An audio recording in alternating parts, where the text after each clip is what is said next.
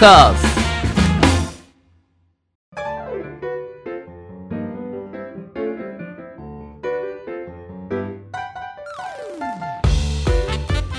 リスナーの皆様ご機嫌いかがでしょうか？e スポーツキャスターの R です。そしてアシスタントの中村優香です。今週もどうぞよろしくお願いいたします。よろしくお願いします。R さん。はい。先日お誕生日おめでとうございます。あありがとうございます4月23日、はいそうですね。お誕生日でした。はちなみにおいくつに？い。43歳になりましたね。もう素数なんですけど。そうですね、はい。早いなって思いますね。ああっという間ですか？あっという間ですよ、うん。だし多分中村さんの年齢ぐらいの時に自分が43の人ってどんな人って思ったらはい。えーもうやばいおっさんじゃんとそん。なおっさんがゲームやってたらやべえじゃんって思いながら俺は20代中盤ぐらいを過ごしてたんですけど、はい。もうなっちゃったじゃないですか。ちょっとどうしようっていう感じはあるし全然ゲームやってるし、うん。すげえなって思ってます。うん。あでも20代の時に思っていた43歳はい。ではなかったって、ではないですね。あらどんなイメージだったんですか？いやなんかもうちゃんと社会に適応した大人っていうか ゲームとかやってなくて、はい。なんていうのわかんない。スーツとかもワンチャン着てて、うん。でなんかそのバカなこととかはうん。もうやらずに、なんていうのかなちょっと模範的なはい。こうねちょっとこう見見え方も、うん。社会世間的な体裁も、まあ、ちゃんとしてるようなうん人にまあどうみんななっていくんだろうな。っはい。て思ったんですよ。うん。なり方は知らんけど。で今全然なってないじゃない。ですか。全然なってないと思います自分で。でもあのーイケオジとそうじゃない方っているじゃないですか、はい。イケオジっていうのは、教授はい、イケてるおじさまなんですよ。ほう。そんな言葉が。はい。でこう私たち世代とかってやっぱはい。憧れるんですね、40代のかっこいい男性。えなんでですか？え自分よりも経験があって、はこういろいろ知識とかもあるからはすごく大人に見えるんですよ。でそれがかっこいい。あまあ確かに。えでも別に30代でもよくないですか？え足んない？10代でもそうなんですけどでも40からの男の人ってまたワンランク上がってなんかかっこいいっていうイメージがあるんですね。R さんそれになえマジで？めっちゃなってます。はい、えマジですか、うん、超イケてます。チャランポランじゃないですか？いやいやどこがですか？マジっすか？うん。えすごいですね。すごい時代ですね、はい。憧れるっていやあるんですか？憧れますよ。だって男の人のうん。4 40代のなんか2とか3とかだったらえかっこいいね。数字だけでかっこいいってなります。え？本当に。どんな時代？いやそれは言い過ぎでしょ いや本当です。本当ですよ。全然それをあのそ実生活で実感できてないから ちょっと問題があるんですけどちょっと耳に届いてないだけかもしれないですけど、うん、いじゃあちょっと意識した方がいいですかねやもうできてます。できてます？はい。その視線を感じてみてください。あじゃあちょっとアンテナをうん張っていますね、はいそうなんだ、はい。そうですよ。でも40超えてんすようん。いやかっこいい。嘘かっこいいですよ。10代の男性って。そうなんだいい時代ですね。うん。だとしたら。いい時代ですかね。昔は一昔前は少なくともそんな感じじゃなかったと思うんですよ、でも、うん。かっこいい40代の方と、うん。なんかそうでもないそうでもないっていうか、あちょっと見た目にあまり気を使ってこなかったんだなっていうの方いるんですけど、うん。池王子はやっぱモテますね。教授はモテますか？モテますすへえ R さんはもう完全にそっちに行かれてます。え？腹筋もバキバキだし。腹筋はバキバキです。よ腹筋もバキバキだし。体はねあの減量からちょっと、うん。なんていうんですかね。あの乗ってきスイッチが入ってお結構ー鍛えるようになっちゃって。あまだ継続されてます？されてますね。はい。体は仕上がりつつあるんですけど、うん。夏に向けて。うん、ただあんまり実感がないんで、はい。ちょっとそこですね今後の課題ははい、ぜひぜひ注目してみてください。はい、ありがとうございます。共感してくれるリスナーさんいらっしゃると思うんですけどね。そうなんですね、うん。わかりましちなむと今年の抱負なんかは？今年の抱負。はい。なんですかね。あの一応去年どんな1年だったかなっていうのを考えたんですよ。で、えー、と結構ね新しいことをやった1年だったなってういうのはあって。えそれこそねゲーマーの流儀が始まったりとか、うん。なんかいろんなイベントそれまで出たことないイベントに出させてもらったりもしたし、まあそれこそあの古舘一郎さんとお話しさせていただく機会があったりとか。はい YouTube で。はい。まあいろいろ自分の中でも挑戦とか変化があった1年だったんで、まあ、今年もなんだかんだ言ってそうかなっていう。結局なんですかね今に満足してうん。まあ別にあのこのままでいいやって思うと多分人生つまんなくなっていくんで、はい。ようわからんけどやってみるかみたいなことを挑挑戦していった方が、まあ、自分のあの性格としては楽しいなって思うんでまあなんかようわからんことが仕事とかで来ても、はい。うーん楽しそうだからやろうっていうのは言えるようにしていきたい。うんご自身を持って。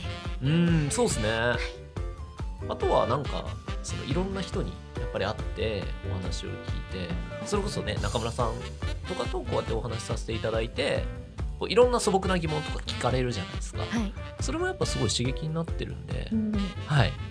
今後もよろしくお願いします。よろしくお願いします。おめでとうございます。ありがとうございます。リスナーさんからもはい。なんか R さんへのおめでとうコメントお待ちしてます。あお待ちしてます。ありがとうございます。まあなんかもうツイッターとかでねたくさんもらいすぎて、はいなんか申し訳ないなって思うぐらい。で4コマ漫画とか 押切さんがねはい。ありがたいことですよ。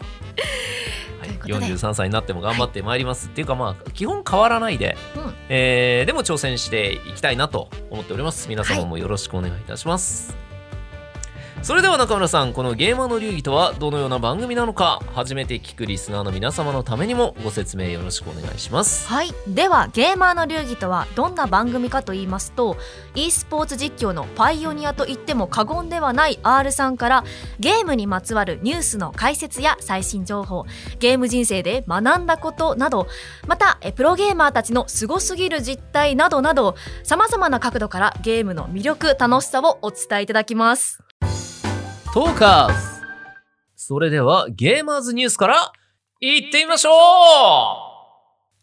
早速参ります。え本日のニュースは、はい。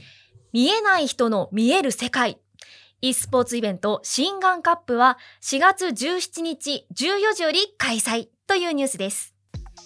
インプレスウォッチの記事によりますと e パラはバリアフリー e スポーツイベント心眼カップ、えーパワードバイサイコムを4月17日14時より開催しました。え心眼カップは全盲のプレイヤー、えーブラインドプレイヤーさん6名が対戦格闘ゲームストリートファイター5で争うバリアフリー e スポーツイベントですインビジブルビジョン見えない人の見える世界をテーマにゲームができないと思われがちな全盲のプレイヤーが積み重ねてきたブラインド特有の戦略や戦術また心理戦を駆使して戦います。本イベントは e パラ公式 YouTube チャンネルで配信されるということです。またイベント配信中は UD トークを用いたリアルタイム字幕による情報保障を行い聴覚に障害を抱えている人へのサポートが実施されます。ということなんですがはい。えストリートファイター5をうん。まあブラインドのプレイヤーさんがはい。やるってことなんですがうんうん。え？ストリートファイターって、うんそもそも視覚情報に頼る部分がうん。すごく大きいゲームだと思ってたんですけど、ね。えこれみ目で見えなくてどうやって戦っていくんですか？不思議ですよね。不思議です。これあの自分も不思議だったんですけどまあこういった、えー、心眼カップが行われるようになったりとかまあ他にも自分もそのこういった、うん。えー目の見えない方の、えーイベントに出させていただいたこともあってあとね結構その時に聞いた話だとうん。例えばボタンを押すじゃないですか。はい。でボタンを押してその技の、まあ、リーチみたいなのはあらかじめ自分で調べることができるから、うん。押したボタンがヒットするかしないかで相手との距離を測ったりとか。はいか、えー、と技を出してみて例えば波動拳コマンドって、えーワンプレイ側ワンピー側にいる時に、えー右に向けてこう下を4分の1回転させるんですけど、うん。それをやって技が出たら今自分がどっちにいるかっていうのを判断したりとか、えっとそういう細かい、えーボタンを押したりコマンドを入れてまず自分の状況把握をするみたいなはい。ところから始まるらしいです。うん。でいろいろその、えー細かい情報を糧に、えー自分と相手との距離感とか、うん自分がどっちにいるかっていうのを把握して、で戦っていく。うんでねそれ慣れてる人は本当にそれちゃんと戦えたりするんですよね。はい。だからえ見えてないの？みたいうん実際にで。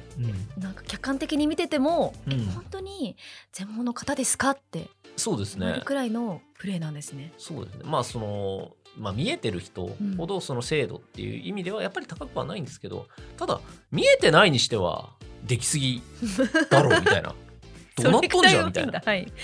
感じはあって、えーこちらの新眼カップは、ええあの CPT 中継カプコンプロツアー中継で、えー一緒にご一緒させていただいているノーモーションのお二人が、えー行かれてねゲーマーの流儀でもお話を少しさせていただいたことのある芸人さんですね。うん。でお二人すごいあのいい方なんであのちゃんと皆さんと一緒に盛り上げていらっしゃったなっていう感じで、うん。自分もちょっとだけあの見せていただいてええ。であこういうのがねあの社会貢献の一部になるんでうん。あのすごいいいなって思います。うん。とねもう一つ、R さんが、えーそういうこういった全盲イベントに出た時にはい。言われて驚いたことえ何でしょう？か全盲イベントで言われて驚いたこと、はい言われてあそうなんだって思ったことがありまし R さんのプレーとかじゃなくてですか？た R さんならではですね。R さんならでは？ならではスキルから。声で R さんってわかりますとか。いやまあ 確かに。確かにですけえ R さんならでは？どならではでしたね。自分ではそれは全く意識してなかったことだったんですけど、うん。言われて気づいたこプレーのこうカチャカチャしてる音とかでと、うん。R さんってこういうプレーするよねってうんうんうんうん。言われたこと、全然違う。全然違う？なんだろう？俺のプレイは関係ないです。プレーは関係ない、はい。でも全盲の方だからはい。視覚の情報はないじゃないですか。はい。聴覚だから。はい。わかんないです。わかんないです、はい。ありがとうございます。じゃあ、えー答え言います。はい。えっと R さんが、えー実況してくれるとより情報が鮮明になって対戦が楽しくなるって言われあそっか。そうなんですよ。これはいすごく意外でした、でも確かに、えーそうだなって思ったんですよね状況説明ってやっぱり一定のねあの割合でするんで、うん。で逆にそれを言われたからそのイベントでは、えー状況説明の、えー配分を増やしました。こういうこともできますよみたいな感じで、で、えー今タイムがどうで 1P 側がどっちで 2P 側がどっちで、うん。えーどれぐらいの距離にいて、うん。えー体力差はどれぐらいか。うん。今ゲージ状況はどうかっていう情報を普段は見ればわかるからえ薄めにしてるところをはい。結構濃いめにしたら、うん。すげえやりやすいですって言われて。いやプレーとかも変わってくるんでしょうねきっと。と思いますよ。ううん。んっていうのがすごい意外な発見で、へえなんかその、まあ、自分がやってるような実況とかもそういう形であのサポートにうん。なったら面白いなって、ちょっと可能性を感じました。ね。うん、しかもあのこれ見てる方々もうん。あの、まあ、障害を聴覚に障害持ってても、うん。あの字幕があるからうん。っていうそこの視聴者側にもうん。こう配慮があるっていうのがさすがだなと思ったので、うん。R さんがそうやって、まあ、あの情景描写というか、はい。お伝えすることであの観客側のブラインドの方々も、なるほどってより楽しめることができますよね。そうですね、うん。なんでなんかこういうイベントが広がっていくと、もっともっとその洗練されていくじゃないですか。うんうんで、えー、といろんな方がその、まあ、格闘ゲームに限らずですけどいろんな方がそのゲームを楽しめて、うん。で自分の中のイメージでこうキャラクターが動いてっていう世界になるといいですよね。うん。どんな人でもゲーム楽しめるってうん。なんか素敵ですよね。私手軽だしえーオンラインでいろんな人とつながれるから、うん。そこってすごい魅力的だと思うんですよね。はい目が見えなくてうもん。楽しめるよっていう世界になるといいですようね。ん、で本当至難の技なんですね。当たってるかなとか。いやーでもね結構ねその障害持ってる方って、こうご一緒させていただいたことあるんですけど皆さんねすごい前向きだし、うん、なんか明るいんですよね。あのこの心眼カップのあの出られてるプレイヤーさんのうん。あの写真を拝見したんですけど、うん。皆さんねあのコスプレというか、うん。してこうポーズ取ったりして。すごいな明るいそう。イベントなんだなって。みんなねカラッとしてて、うん、なんかこっちが気を使わなきゃっていうのが、うん。あなんか全然いらない。はい、あむしろそういうふうに思ってすいませんっていうぐらい、うん。こうむしろこっちが楽しんだ方が皆さんも楽しんでくれるっていうはい、感じなんで、うん、まあまあなんか人って強いな思い、ますよね。ね、ほっこりニュース。ほっこりニュース。でした。ありがとうございます。ということで以上ゲーマーズニュースでした。はい。トーカーズ。ゲームに特化しまくりトーク番組ゲーマーの流儀。続いてはこちらのコーナーです。中村優香の聞いてみましょう私、中村優香が R さんに聞きたいことを聞く、ごくごくシンプルなコーナー、はい。ではございますが、はい。R さん、はい。今回もゲスト様をお招きしました。ありがとうございます。ありがとうございます。大日本印刷さんの e スポーツ部、市ヶ谷ゲーミングラボさんです。おおありがとうございます。なんというありがとうございます。こんにちは。こんにちは。よろしくお願いします。はい、よろしくお願いいたします。ますじゃあ早速自己紹介の方からはい。い。ただきましょうか。はい、えー、市ヶ谷ゲーミングラボ、えー、IGL に所属しております田中陽と申します。えー、よろしくお願いいたします。よろしくお願いしまはい、田中さんお願いす。します。あ同じく、えー、IGL に所属しております、えー、佐藤と申します。よろしくお願いいたします。よろしくお願いします。IGL なんですね。でかっこいいですね。ありがとうございます。ありがとうございますプレイヤーネームの前にはい、こう鍵括弧 IGL みたいな。感じですよね。そうですね。はい、ありがとうございます。ということで、えーこちらですね、田中さんと佐藤さんに、えー来ていただいて、えー前回に引き続きですね、うん。またこうしてゴーゲストに来ていただけると。嬉しいですね。嬉しいですね。はい。こちらこそ。企業様お願いします。はい。うん。さあ、そして、えーこちら、市ヶ谷ゲーミングラボということで、えーまあ、簡単な、その、えー e スポーツ部の、えーなんというか、こう、活動内容というものを、はい。えーまずは聞かせていただいてもよろしいですか？はい。えー、市ヶ谷ゲーミングラボはですね、えー、大日本印刷 DNP の e スポーツチームでして、うん。えーまあ、ゲームに対する、まあ、研究開発技術分析洞察力を積みとする、まあ、メンバー構成があることが特徴でして、はい。えーまあ、チーム皆さんが、えー DNP に所属しながら、えー部活動として、うんこのいゲームを楽しみながら真剣に勝ちにこだわって活動しております。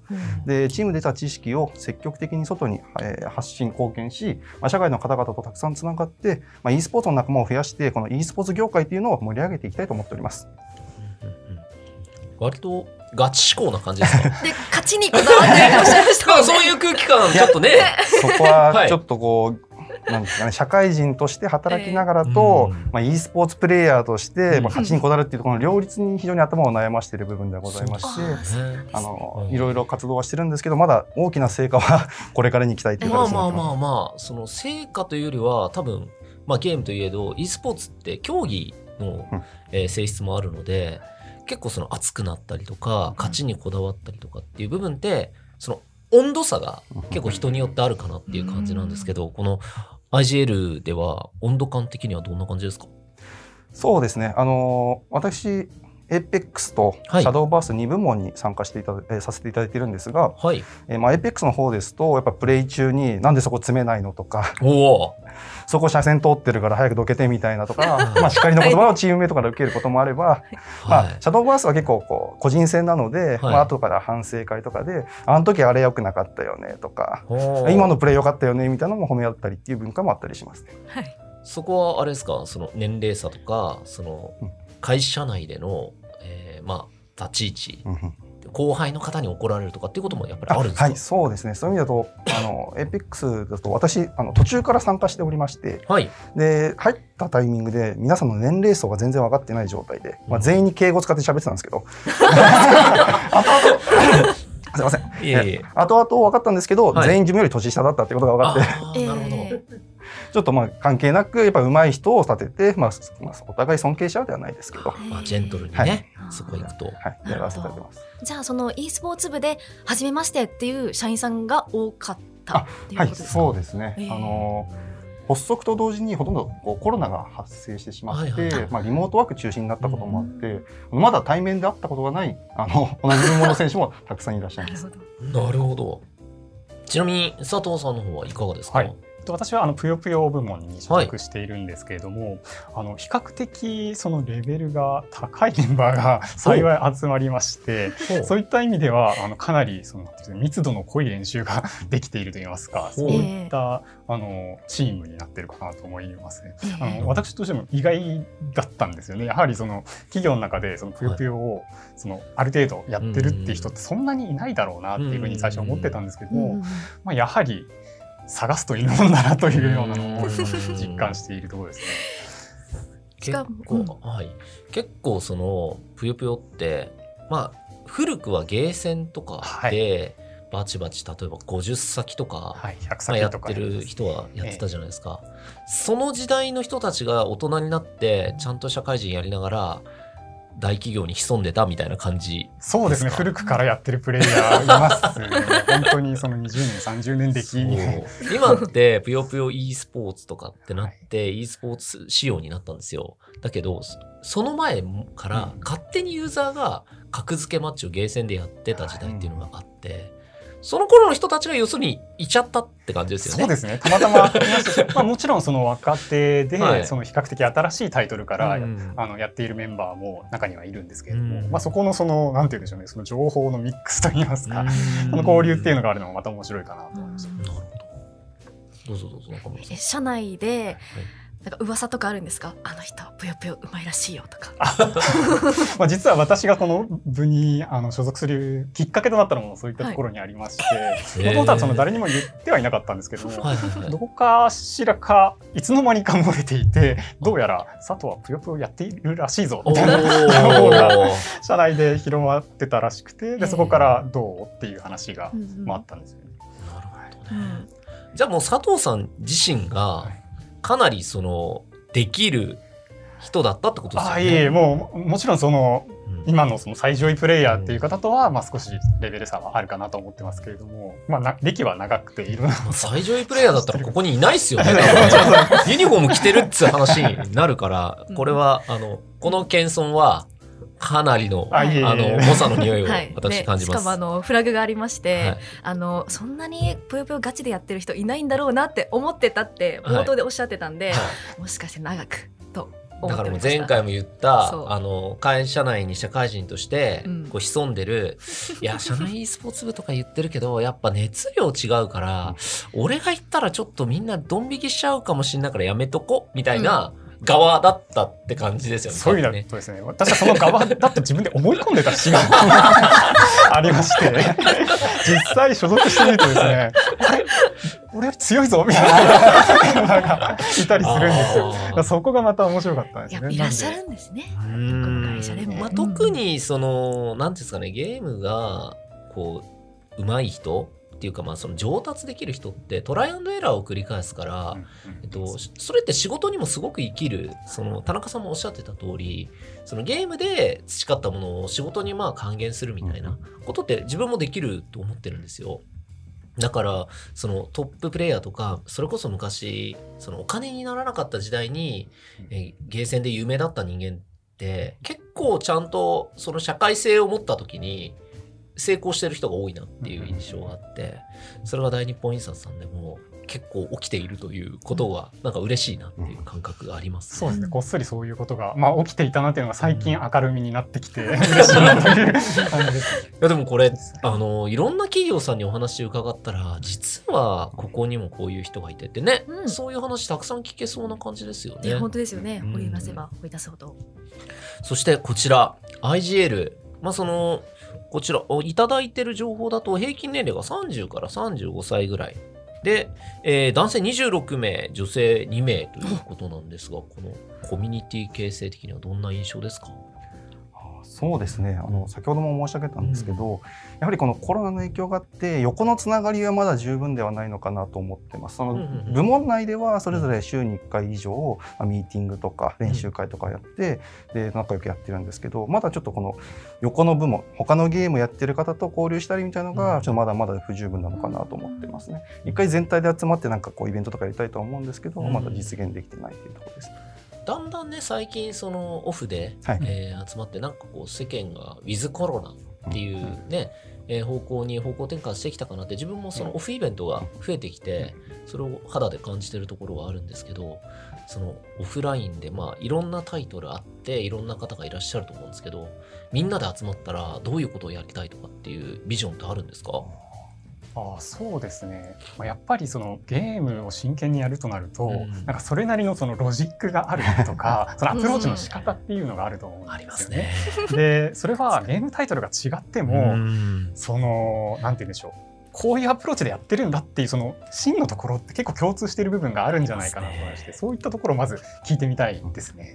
超わかりますねすごい深くうなずいてらっしゃる。いや、あの、そうなんですよ。タイトルが違っても、うんその人の、えーロジックがあって、それって結構人によって違うし、それがあの個性だったりする部分で、しかも、えっと、その部分が分かると例えばお仕事をする時にもすごい効率が良くなったりとかあこれが得意なんだったらゲームでこういうことが得意だったらこの人にこういう仕事を回したら多分ちゃんとやってくれるなっていうのが多分すごくあの腹に落ちる部分があると思うんですよね。そうですね。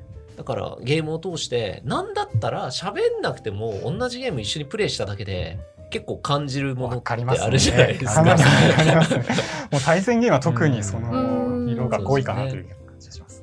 そうだから追い詰められた時にあこの人こう動くんだとか、うんでそれって APEX とかでも結構出る出ますね。ところだと思うんですよね。もうピンチをこうチャンスに変えるみたうんく急にこう反撃して流れ作るって人がいたりとかうん一回引いて立て直そうとかっていうこう保守的な人もいてうんそういう人とまあ楽しくゲームしつつ上を目指すっていうのはやっぱりやりがいがありますね。だからいわゆるそのなんていうかな仕事上ではやっぱり踏み入れない人の部分っていうのがやっぱゲームを通じて、えー感じることができてでそれを感じられると結構信頼感って生まれると思うんですよね、うん。さっきおっしゃってたように。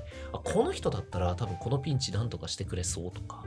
この人でダメだったらまあしょうがないよねとかっていうことってできるとそれこそ仕事がうまく回っていく部分があるからめちゃめちゃいいですね。IGL ありがとうございます。ありがとうございはい いやしかもやっぱりちょっとねガチ思考なんだなっていう。感じが伝わってきますね。し中村さん何かありますか、うん。お二人に。初心者の方でうもん。歓迎はされてるんですか？はい、そうですね。はい。あの APEX 部門は、まあ、窓口拡大のために、まあ、初心者の方今1名入っていただいて、ええ。で上級者の方から、まあ、練習方法ですとかなんかコントローラーこれがいいよとかそういうなんか指導もしながらみんなでやってます。はい。なんかそうやって教えていただきながらだと、うん。こう分かんなくてもうん。スッと入っていけますよね。そうですね、うん。多分そこがなんかその企業 e スポーツ部のいいところで、うん。皆さんこうお仕事をされてるから社会性高いと思うんですよ。だからあの初めての方とかに対してもやっぱりこういう段階を踏んでこうちゃんとこうステップアップできるような形でこうなんていうのかさスキームができてるというかそんな中でちょっと気になるのがお。部員の、えー女性が2名。でえー男性26に対して 女性2って。思いました。ねちょっと少ないはい。なと思って、うん。でただこの女性2名がどんな方なのかっていうのはちょっと気になるし知りたいです。その温度感とかも含めてうん。どんな感じなのかなっていうところは伺います。それだと、はいシャドーバースと APEX には男性しかいないです。そうなんですぷね。よぷよにも男性しかいないんです。どこにいるんですどこのか？部門にいらっしゃるんですか？えどこにいるんですか？そそれ以外ですと、はいうん。えーストリートファイターか、うんはい。えーリーグオブレジェンズそうそう LOL かああなるほど。いろいろ。すいません。私私たちとしてまだ直接お会いしてもいないというような状況です。そうなんですね。なんですね。なるほどなるほど。はあ、じゃあこれよくわかんないですけど、このお二人の部門の女性枠拡大のチャンスっていうふうにあピンチをチャンスに変えるというそうですね。思考ではそう。ここでちゃんと言っとけば メディアなんで一応ね現場の流儀。はい。ありがとうございます。系列グループで聞いてる人が、はい。えこんなのあるんだったらちょっと行きたいかもって思うかもしれないん。でもうぜひお二人からあの PR あ。それぞれの部門ではい。PR をちょっとしていただいて、そうですね。あの、はい。そういう意味だと私この IGL の活動をやってることを、まあはい。自分の組織内とか同期とかに話をしていると、やっぱ APEX って今非常に人気があるゲームなんでやってるから一緒にやろうよとか、女性の方からもたまに あの一緒にやろうみたいな話があるので、まあ、そういう方をこう取り込んで大きい組織にしていきたいなと思ってますのであの今これを聞いてる DNP の皆さんはどしどしあの参加の応募をですねうんいただければなと思います。よろしくお願いします。ありがとうございます。あれですか？あの、なんか穴に、その辺の穴に落ちて、、はいきなり、あーとか言って、撃たれてもないのにみたいなことが起きても、誰も怒らない。もう怒らない。それはもう、それはもうもうホライゾンでヒュッてこう、はいギフトを出して。ちゃんと、こう、いいよ、大丈夫だよって言って、お優しいちゃんとビーコンまで持ってってもらえそうるですね。ありがとうございます。じゃあ、もう安心ですね。そして、佐藤さんいかがですか？あのぷよぷよって結構はい。難しいゲームだっていうふうに捉えられてる方が、まあ、多いようまあ、な気頭がするん使うイメーですけどジありますよね、パズルゲームあの。ですね、あの、うん。交流戦をいろんな企業さんとやらせていただいている中で、まあ、やっぱりそのレベル感がいろいろある中で、うん。そのぷよぷよをどうやって楽しめるかっていうところを少し部のが考えてまして、その初心者の方でもうん。入って、まあ、対戦を楽しめるっていうようなその仕組みというか、まあ、ルールみたいなものなんですけど、うん。っていうのがあってまずぷよぷよをこう楽しんでもらう。うん。っていうのを、まあ、やれるようなその枠組みというのも用意してますので、うん。ぜひその一度ぷよぷよを我々と一緒にやっていただいて、うん。その楽しさっていうのを、まあ、感じていただきたいなというふうに思ってます。初めは多分連鎖を組む。ええその連鎖の仕組みもあるじゃないですか。それを覚えていくだけでもすごい気持ちいいですよね。そうですね。本当に最初はあの4つつなげるっていうところからまあ始めるゲームなんですけれどもでも2連鎖うん。っていうのを、まあ、ある程度形を覚えると、うん。その応用でどんどんどんどんその次から次へとステップアップできるような、まあ、ゲームだと思うんですね。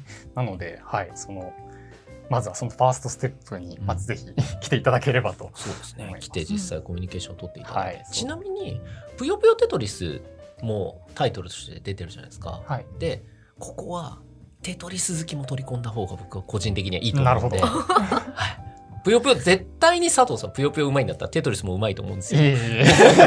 だからテトリス好きな人も全然ウェルカムっていうあところですね。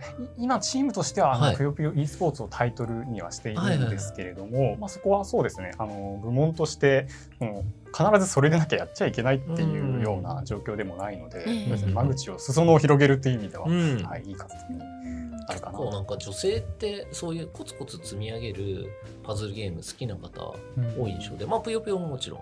でテトリスとかもやってる方も多いなって思うし。なんかあとカードゲームとかも多いですよね、それこそ中村さんもシャドウバはい、ースやシャドられてるし、ーバース大好きで、いいですよね。貼りたいです。ぜひぜひぜうひ。ん、そんな感じで。まあお二人のねこのお人柄が伝わるとね、はい。まあ、ちょっとこれだったらもう叩いてみようかななんてね、うん、思うんじゃない？そうですよね。実際にどういう方々がこう活動されてるのか、その声聞くのってすごく大事ですよ。安心がありますよね。ちなみにアアクセスというかそのどういうふうにご連絡をしたらあ。いいんですか、うん。例えば大日本印刷のグループ会社にいますと、うん。で自分が。聞いたゲーマーの流儀聞いて、うん。えちょっとアクセスしてみたいけどどどっから？みたいな。それってあります？何か？ここは社内のその、はい。SNS ですとか、まあ、うんうん。社内のポータルがございまして、はい。そちらで多分おそらく検索していただければ、はい、出ると思いますので。皆さんじゃあ社内ポータルからうん。検索いただいて、はい。IGL 検索でいけますか、はい。いけると思います。よろしくお願いします。はい、お待ちしております。お待ちしてます。はい。そして、えーこちら IGL の活動の今後の展望なんかもはい。少し伺えたらと思いますが、いかがですか？そうですね。あの IGL うん。は先ほども冒頭に申し上げました通り、うんその社会人が、まあ、うん e スポーツに取り組むことが当たり前っていう風土をやっぱどうしても作っていきたいっていう思いがありましてでその上でやっぱ社会人ナンバーワンを取っていくっていうのをちょっと目指したいですね。なるほど。やっぱりそこでもちょっと競技性意識はあるね感じですね。やるからにはやっぱやてっぺんっるからにはねていうのはどうしても。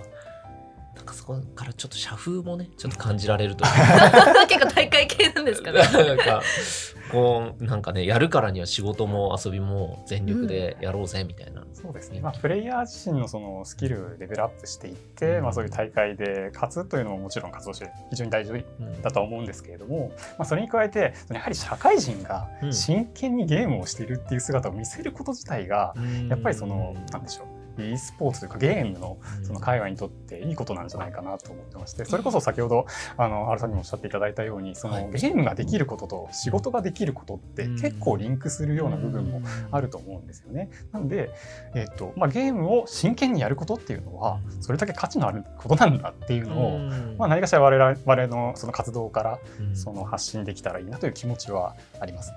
あーすごい。なんかいいですね。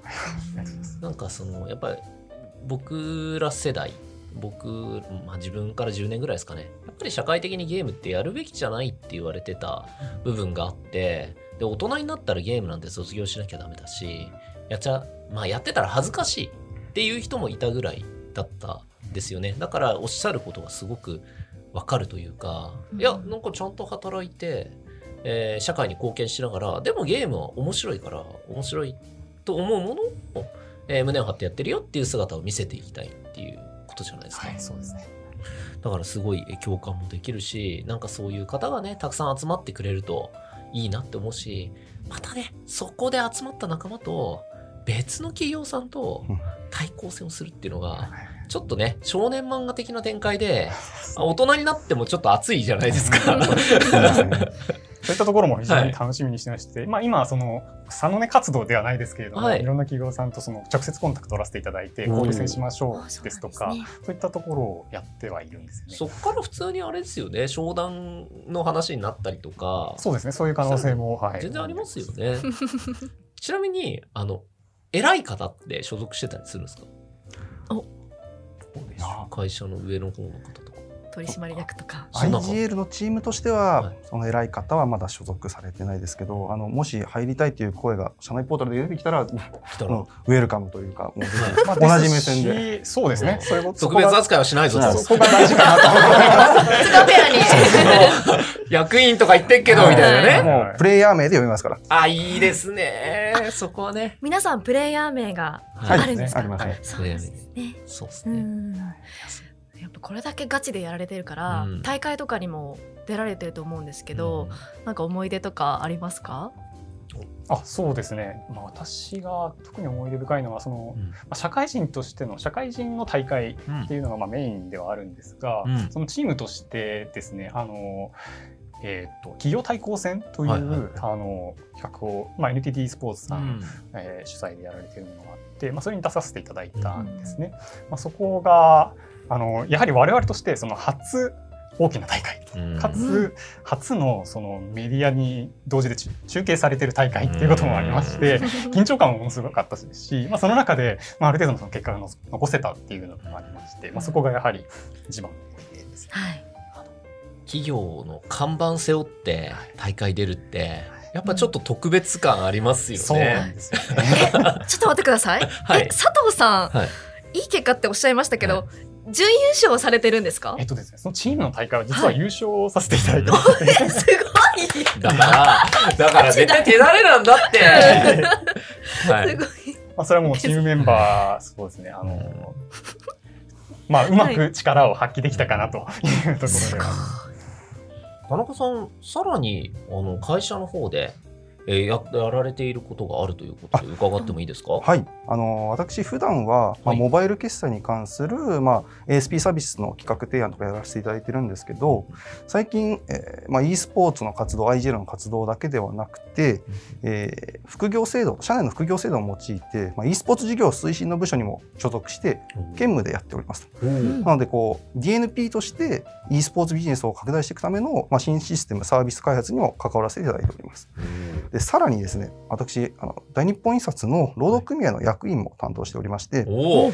コロナ禍でこう2020年からですね社内のあの体育祭オフラインでの体育祭ができていないという、まあ、課題がありましてそれをどうにかしたいと思って今、えー全社での e スポーツオンラインイベントをやっていきたいなというふうに思っております。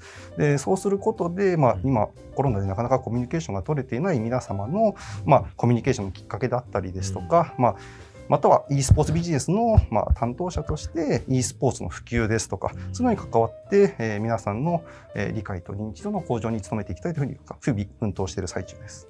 すごいですよねすごい熱量ですね。もうなんか何足もわらじ吐きすぎて ムカデみたいに、ね、なっちゃってる感じ なんでそうですけど。感じですけど、まあ、でもその,、あのすごく大きな、えー会社ということもありますからその実際に e スポーツビジネスをやるには自分たちでそのイベントを開いて、えー運営してみるっていうのが一番あのいいと思うんですよね。でみんな当事者意識が芽生えるしっていうところで、まあ、そういったところをまずはその体育祭からこうオンラインの e スポーツイベントにしてっていうのは、まあ、会社としてもはいそのプラスになるというか全て理にかなっていてありがとうございます。ただやっぱりそういう動きってその人もたくさん動かすからそしてまあやったことがないからすごい。い大変だしすごいそのプレッシャーがかかることだと思うんですよ。そこをやっぱりなんかこのまっすぐ田中さんが こうやりたいんですっておっしゃってる姿はやっぱ熱意をものすごく感じることだなって思うんで、本当にあのこのグループ内でこう e スポーツちょっと興味あるなっていう方は今こう一緒になったらすごい大きなムーブメント社内の大きなムーブメントに一緒に乗っかっていけるんじゃないかなっていう感覚がありますね。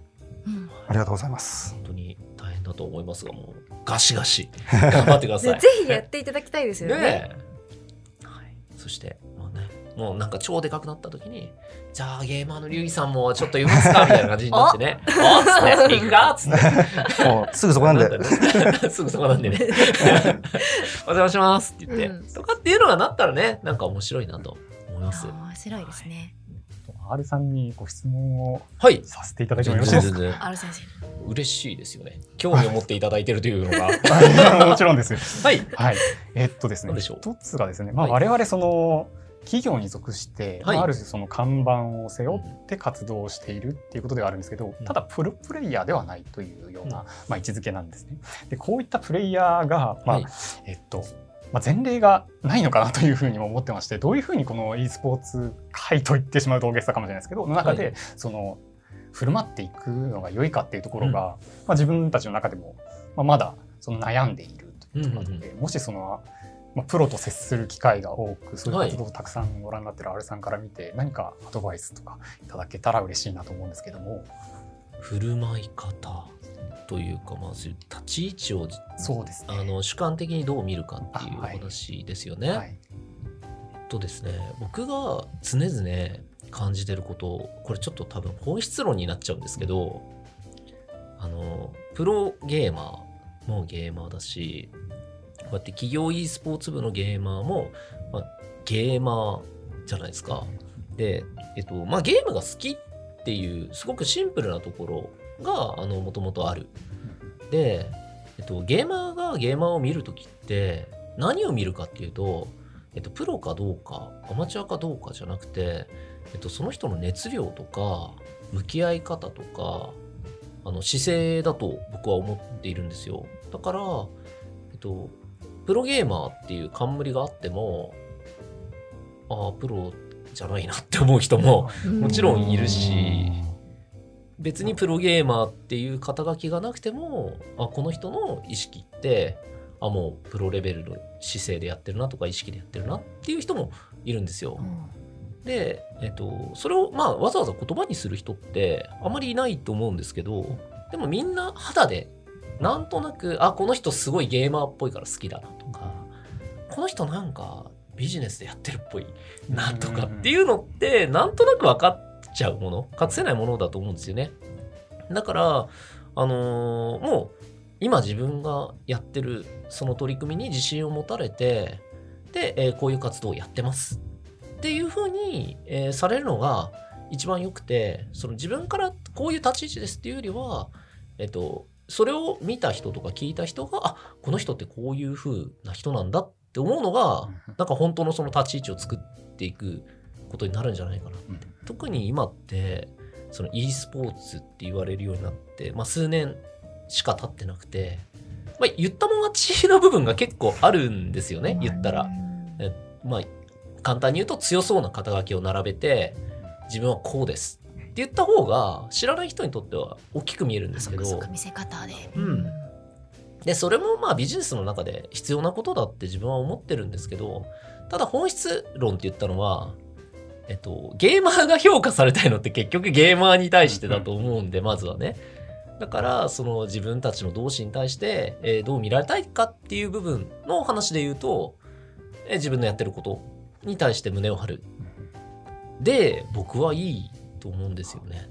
ちょっとご参考になるかはあありがとうございま。ますす。うんやはりそのゲームに対して真剣に向き合ってるっていうその姿を、はい。まずはちゃんとこう自分としても律していくというか、やっていくそうですね。あの自分が持ってる以上に伝わってるものうんだっていうふうに、なるほあの思われていればなんか自信を持ってうん。活動できると思います。うん。はい、あもう自信を持ってください。本当に。はい、もう一点かはい、いいですよ。全然。はい。切れば生で行ってみましょう。聞いてみたいんですけれども。はい、わかりました。さらに、はい、さらに、さらに、もしよろしければ、その前にはい DNP 行ってみましょうと言っていただけるとなおありがたいあーわかりましたリクエストいただきました。ありがとうわかりました。アルさんお願いします。えっ、と、えっと、ごめんなさい。じゃあ、誰々対誰々行ってみましょうって言うんですよ。はいはい。で、えっと、お二人の名前を入れましょう。じゃあ、ありがとうござい本名でいます。きますか？じゃあプレイヤー、プレイヤーねプレイヤーそうそうプレイヤー名で。はいはい。じゃあ、田中の方がヨウというはいプヨウレイヤーでそして私がラムダ。ラムダさんですね。じゃあ、IGL ヨウ対するは IGL ラムダで、えー、DNP ダービー行ってみましょうみたいな感じで、ありがとうございます。ありがとうございます。本番の大会仕様で。本番の大会仕様でちょっとよろしくお願いそれっぽくします行ってみますね。はい、じゃあ行きます。さあ、それでは両選手の準備ができたようです。さあ、これがグランドファイナルとなるか。IGL! よう対するは IGL ラムダ行ってみましょありがとうございます。ありがとうございます。!DNP ダービーって入れるの忘れちゃった。もう一回やる？あ、いえ、もう。あ大丈夫ですか？十分でございます。ありがとうございます。ありがとうございますもう一生の宝にします。いかがですか？生でお聞きになってあるいや、やはりその迫力すごいですね全然違います。深くながらうるっときました。そんなこと言っていただけるんだったらありがたいです。やっぱあれさん空気作るのさすがです。あ、そう、それはね、ちょっと意識してて、うん。じゃあそれっぽい空気感を出すために、あの助走をつけるよううにんしてますね。でもちょっと緊張感がね、出るから、うん。それっぽく出ました。はい。ですね。はい。なんで、まあ、うんその温度感とか、まあ、熱量っていうのは多分お話を今伺って、すごくこう伝わった部分があると思うんで、なんかね、こういう動きが、それこそ、その大日本印刷さんの中でも広がってほしいし、これを聞いて、また別の企業に勤めてる方が、じゃあうちでもやろうよっていうね、動きにつながってくれると、すごくいいなって思いますね。はい。ということで、本日はこちら、市ヶ谷ゲーミングラボからですね、田中さん、そして佐藤さんに来ていただきました。ありがとうございました。ありがとうございましありがとうございましたた。またぜひお願いいたします。ということで、以上、中村優香の聞いてみましょうでした。ドカンス